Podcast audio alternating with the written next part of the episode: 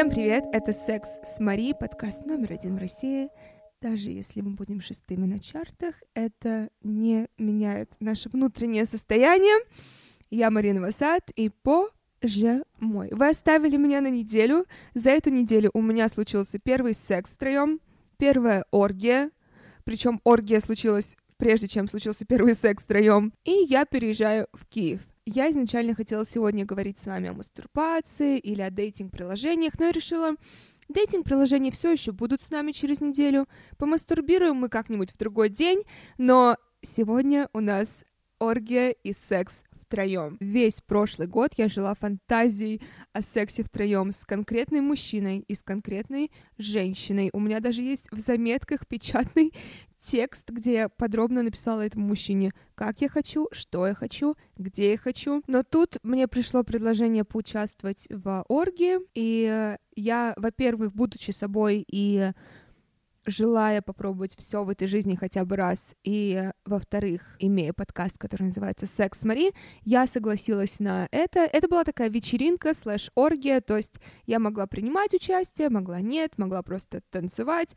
И, опять же, Конечно, я согласилась. Это была небольшая компания, все знали друг друга, все было безопасно. Разумеется, все были с презервативами. Если проникновение было, то только с презервативом. Я вхожу в комнату. По большей части все уже знакомы. И постепенно-постепенно вечеринка раскачивается, так скажем. И первый, наверное, час я провела с единственным человеком, который был в моем вкусе который мне нравился, она же моя подруга. И несмотря на то, что химии у меня ни с кем не было, кроме моей подруги, я поняла, что, ну, ты уже здесь, попробуй. Я знала, что абсолютно все опытные, что Uh, все либо с парами пришли, либо с uh, мужьями, женами. То есть я знала, что я получу хорошую историю и опыт. Итак, первый мой опыт был с парой.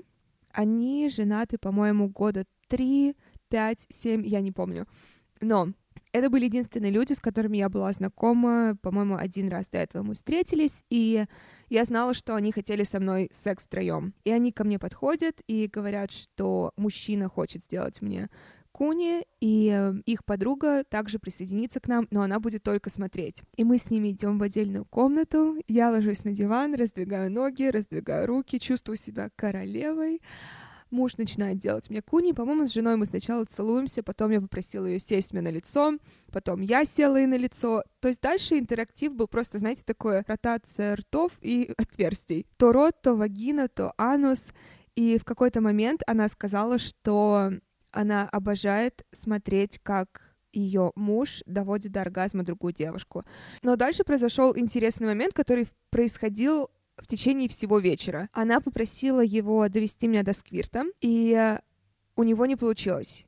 И ни у кого в тот вечер этого не получилось. При том, что, скажем, тот же парень из Лондона я как-то посчитала, самое быстрое было за 4 секунды. Он довел меня до сквирта. И это понятно. Тут как минимум два фактора могли сыграть. Во-первых, я не была трезвая. Во-вторых, у меня не было ни с одним человеком, опять же, как я говорила, кроме, кроме моей подруги, химии вот такой химии животной, когда тебе хочется сорвать с человека одежду, когда тебе хочется их здесь и сейчас. Нет, такого не было. Я была там ради опыта, я была там ради хорошего времени. И более того, они не знали мое тело, я не знала их тела. Сквирт у каждой женщины происходит в разных позах, при разной скорости движения пальцев, при разной интенсивности движений. Например, лично я знаю про себя, что мне нужно, чтобы мой таз был слегка приподнят, чтобы движение пальцами было вверх-вниз, и ключевой момент, чтобы свободная рука была в области мочевого пузыря, чтобы слегка было легкое давление. И, например, мужчина мог ставить руку в меня, руку в свою жену, и свою жену также довести, не знаю, за 5 секунд до сквирта, а меня не довести. То есть мне все равно приятно, но мне не хватало вот этого экстра давления или больше скорости или другого угла. То есть это идеальный как раз показатель, что вот две женщины, два разных должно быть к ним входа. Но каждая из нас получила в итоге свой оргазм, мы пошли обратно к вечеринке. Я приметила другую пару, которая меня заинтересовала, и была, в принципе, та же самая история, что то я взаимодействую с женой, то жена со мной, то муж мне делает куни, пока я делаю куни жене, то мы целуемся с женой, пока муж вставляет руки в нас обеих, или вставляет член в свою жену, а в меня руки, то я могла отойти слегка в сторону и смотреть, как они занимаются сексом. Это тоже очень и очень горячо. И со второй парой я большую часть времени взаимодействовала сексуально, то есть я могла вернуться потанцевать, почилить сама, но с этой парой мы как-то так или иначе занимались сексом весь вечер. То мы могли пойти в душ. Кстати, это был лучший мой опыт секса в душе. Обычно секс в душе имеет очень плохую репутацию, потому что смазка вся смывается, неприятный вход-выход, что для партнерши, так и для партнера. Но у нас была смазка с собой, и душ, он как бы был чуть в стороне, то есть мы мокрые, на нас течет вода, но нам не заливает лицо, мы не задыхаемся. Это была такая маленькая душевая кабинка, то есть нам всем тесно, от этого еще горячее, мы друг на друге. В какой-то момент мы пошли в комнату, где было около девяти человек. Никто из них не занимался сексом, но мы решили, что, о, хорошее место, чтобы начать трахаться здесь втроем. И насколько я могла понять, никто против не был этого, наоборот, все очень даже были рады такому сопровождению. Единственное, что я могу сказать, что секс на бини бэг — это вот эти кресла, которые не имеют форму, которые с шариками внутри, вот если вы думаете, секс в душе — это неудобно, попробуйте секс на этих бини-бэг, когда ты не можешь зафиксироваться ни в одной позе, когда ты хочешь позу свою скорректировать и опереться локтем на кресло, и оно тут же проваливается в пол. Но мне кажется, самым возбуждающим меня в тот момент было, когда кто-то заходил или просто проходил мимо нас и смотрел на это, и смотрел мне в глаза. То есть, когда со мной кто-то занимается сейчас сексом, а я при этом смотрю на этого проходящего мимо человека. Кстати, в какой-то момент вот эта женщина, с которой мы больше всего коммуницировали, сказала, что у меня очень возбуждающий стон, и это я слышу собственно, с самого первого дня. Мой первый партнер мне говорил, что у меня очень возбуждающий стон. И, кстати говоря, это то, что я часто говорю девушкам, которые, скажем, не хотят разговаривать во время секса или боятся, что они скажут какую-то глупость или что-то неловкое. Я всегда говорю, когда вы будете одни, когда вы будете мастурбировать, включите диктофон, просто издавайте те звуки, которые из вас выходят. Говорите те слова, который вам сейчас искренне хочется сказать. И потом послушайте, как это звучит. И поверьте, это не будет звучать глупо, это не будет звучать неловко. Если это искренне из вас исходит, это и будет также звучать. Это будет искренне и сексуально. И опять же, если вам совершенно не хочется говорить, это тоже нормально. Например, что касается секса с русскоговорящими людьми, я намного менее вокальна, чем с иностранцами. И мне кажется, в основном это потому, что русский язык просто не настолько же богатый на грязные слова, как английский. И, например, о, я помню мужчина, он старше меня, наверное, в два раза, и он в какой-то момент меня спросил, в писю или в попу? И я сказала в попу просто потому, что я не могла из себя выдавить слово «пися». И именно поэтому я часто предпочитаю просто продолжать страдать, нежели говорить что-то. Так вот, да, если вы, скажем, не хотите, боитесь, э, вам неестественно говорить во время секса, стон не менее возбуждающая вещь. Совсем молчать во время секса, это, мне кажется, для обеих сторон неловко, но стоны — это прекрасно. Интересно смотреть на динамику пары, во время секса втроем. Очень заметно было, когда жена искренне кайфует от женских тел, кайфует от женщин, кайфует от куни. И видно, когда она, так скажем, интересуется девушками, когда это исключительно в рамках таких вот вечеринок. Мне безумно понравилось делать минет, несмотря на то, что так как я была опять же, не трезва. Помните, я говорила, что у меня проблема во время минета, каждый раз у меня пересыхает рот. Вообще, мне кажется, мой рот не создан для минета. Как бы это не звучало странно, у меня очень маленький рот. Туда мало что помещается. Так он еще и сохнет. То есть я как, для человека, который любит минет, мне кажется, при комплектации меня как человека мне дали неправильный рот. Утро после секса всегда очень напряжное для моей челюсти, потому что, чтобы избегать соприкосновения члена с зубами, мне нужно очень очень сильно стараться держать его открытым. И он вечно сухой, сколько бы я ни пила воды, что бы я ни делала. Леденцы помогают, но вечер оргии, как я сказала, я была не трезва, и мой рот был пересохший, но тем не менее, минет двух девушек для одного мужчины. Когда я и другая девушка делали минет мужчине, это просто сказка. Например, он мог стоять, и мы могли с двух сторон языком стимулировать его член, или я могла быть у головки, она могла быть у основания члена, или мы обе могли быть у головки, мы обе могли целовать член, лизать. В общем, разнообразие, которое открывается, когда у члена два рта.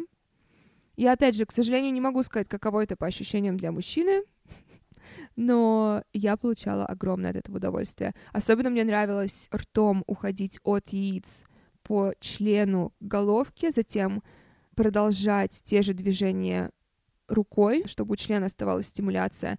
И когда я дохожу до головки, встречаться ртом с девушкой и начинать с ней целоваться, продолжать стимулировать вверх-вниз член и продолжать целоваться с девушкой.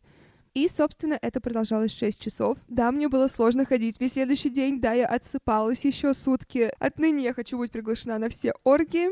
И мне безумно понравилось вот это чувство свободы, чувство того, что я могу пробовать что угодно. И несмотря на то, что это был хороший опыт, я потом говорила об этом со своей подругой, и э, я с ней согласна, что в сексе, в принципе, даже если это один на один, должна быть химия. У вас долж, должен быть коннект, вы должны хотеть друг друга. Даже если вы друг другу не нравитесь, если у вас есть вот это животное желание, секс будет охеренный. Но когда это секс втроем, эта химия должна быть с обоими партнерами.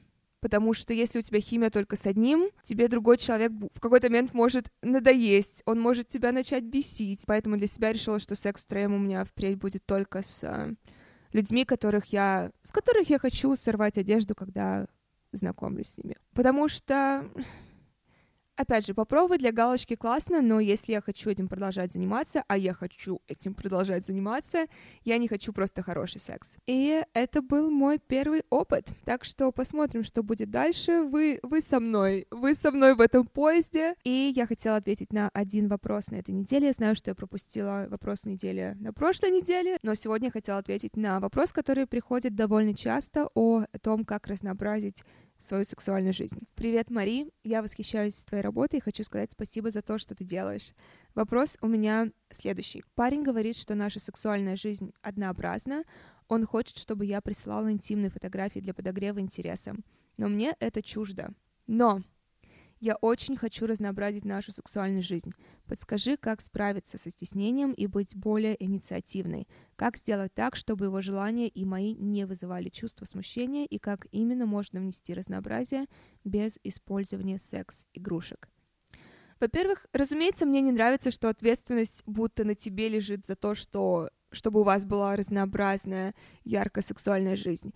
По крайней мере, он говорит, что хочет, это уже меня радует. Но в то же время он должен как минимум уважать тот факт, что тебе чуждо делать интимного рода фотографии. Однако, интимные фотографии совершенно не означают голые фотографии что это обязательно нюдзы. 99% фотографий и видео, которые я отправляю своим партнерам, это фотографии или видео в белье. Лично я сама предпочитаю видео, пускай это будет буквально 2 секунды, но видео максимально имитируют жизнь, они дают максимальную осязательную иллюзию. Ты можешь быть в белье, порой это может быть даже более интригующе и сексуально, чем просто быть голой. Хотя эти фотографии и видео мы тоже любим.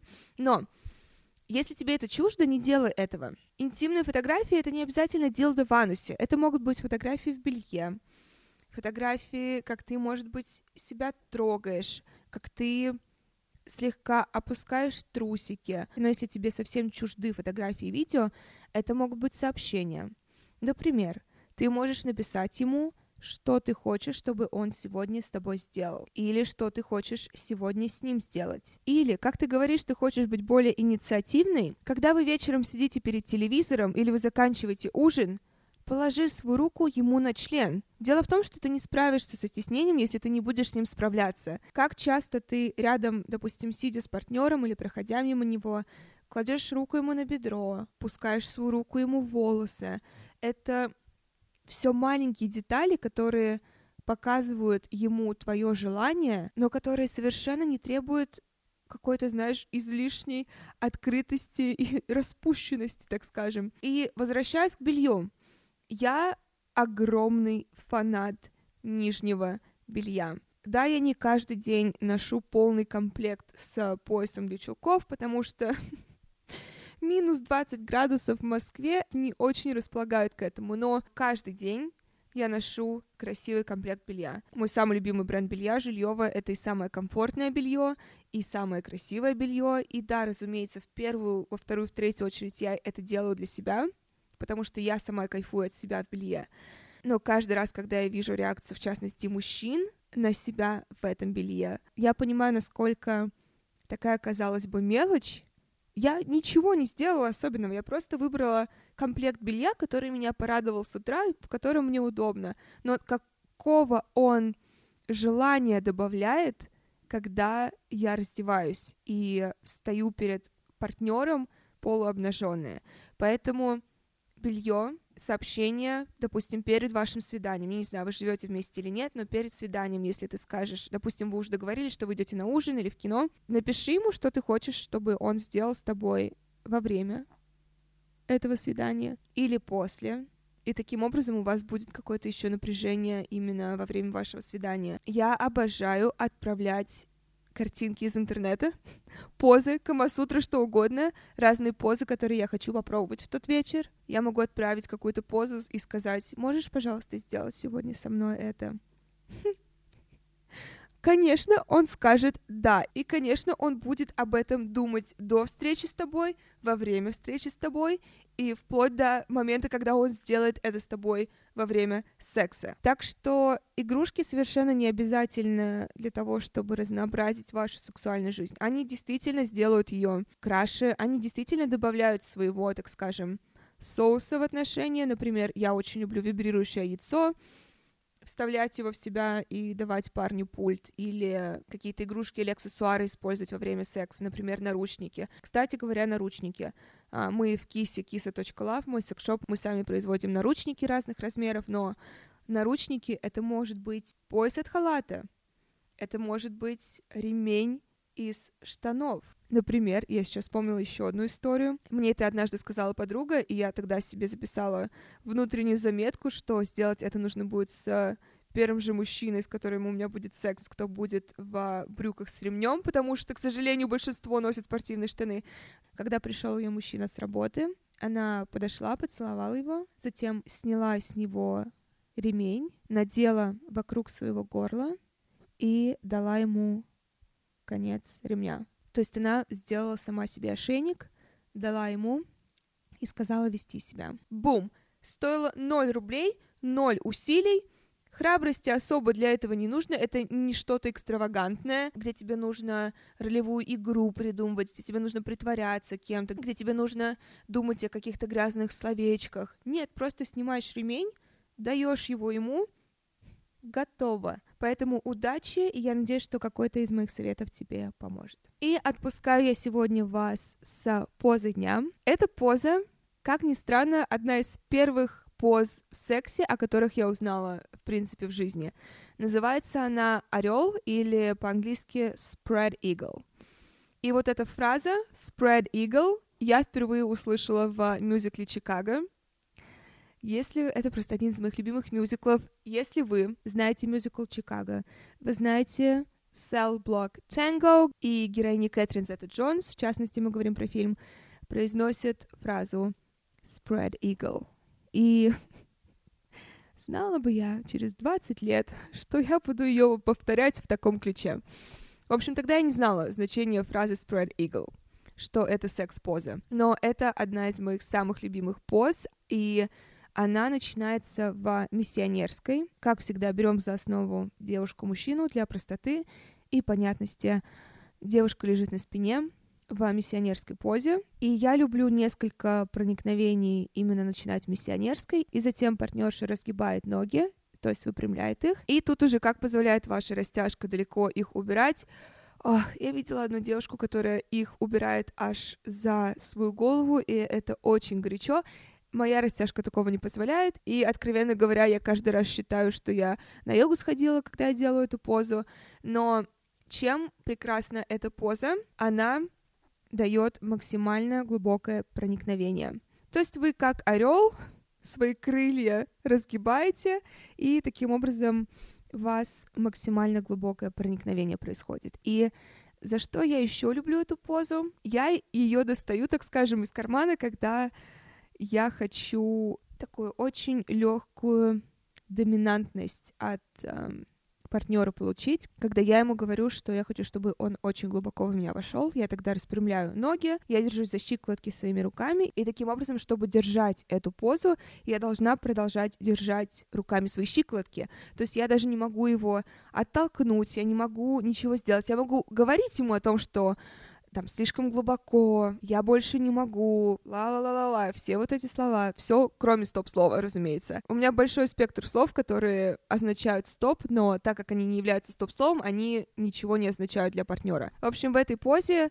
даже если у партнера не очень большой член, она позволяет мне его чувствовать настолько хорошо, насколько позволяет его член. Но если у него большой член, тут я, с одной стороны, искренне рада за себя, но с другой стороны, молюсь небесам, что я могу с этим справиться. Так что раскрывайте свои крылья и попробуйте сегодня орла со своим партнером. А так, я прощаюсь с вами до следующей недели. Вы можете найти меня в инстаграме Мари Новосад. Для откровенного визуального контента onlyfans.com slash новосад. Мой секс-шоп kisa.love. YouTube Марина Васад. И кажется, это все. Как всегда, подписывайтесь на мой подкаст, ставьте 5 звезд, оставляйте отзывы и до следующего понедельника.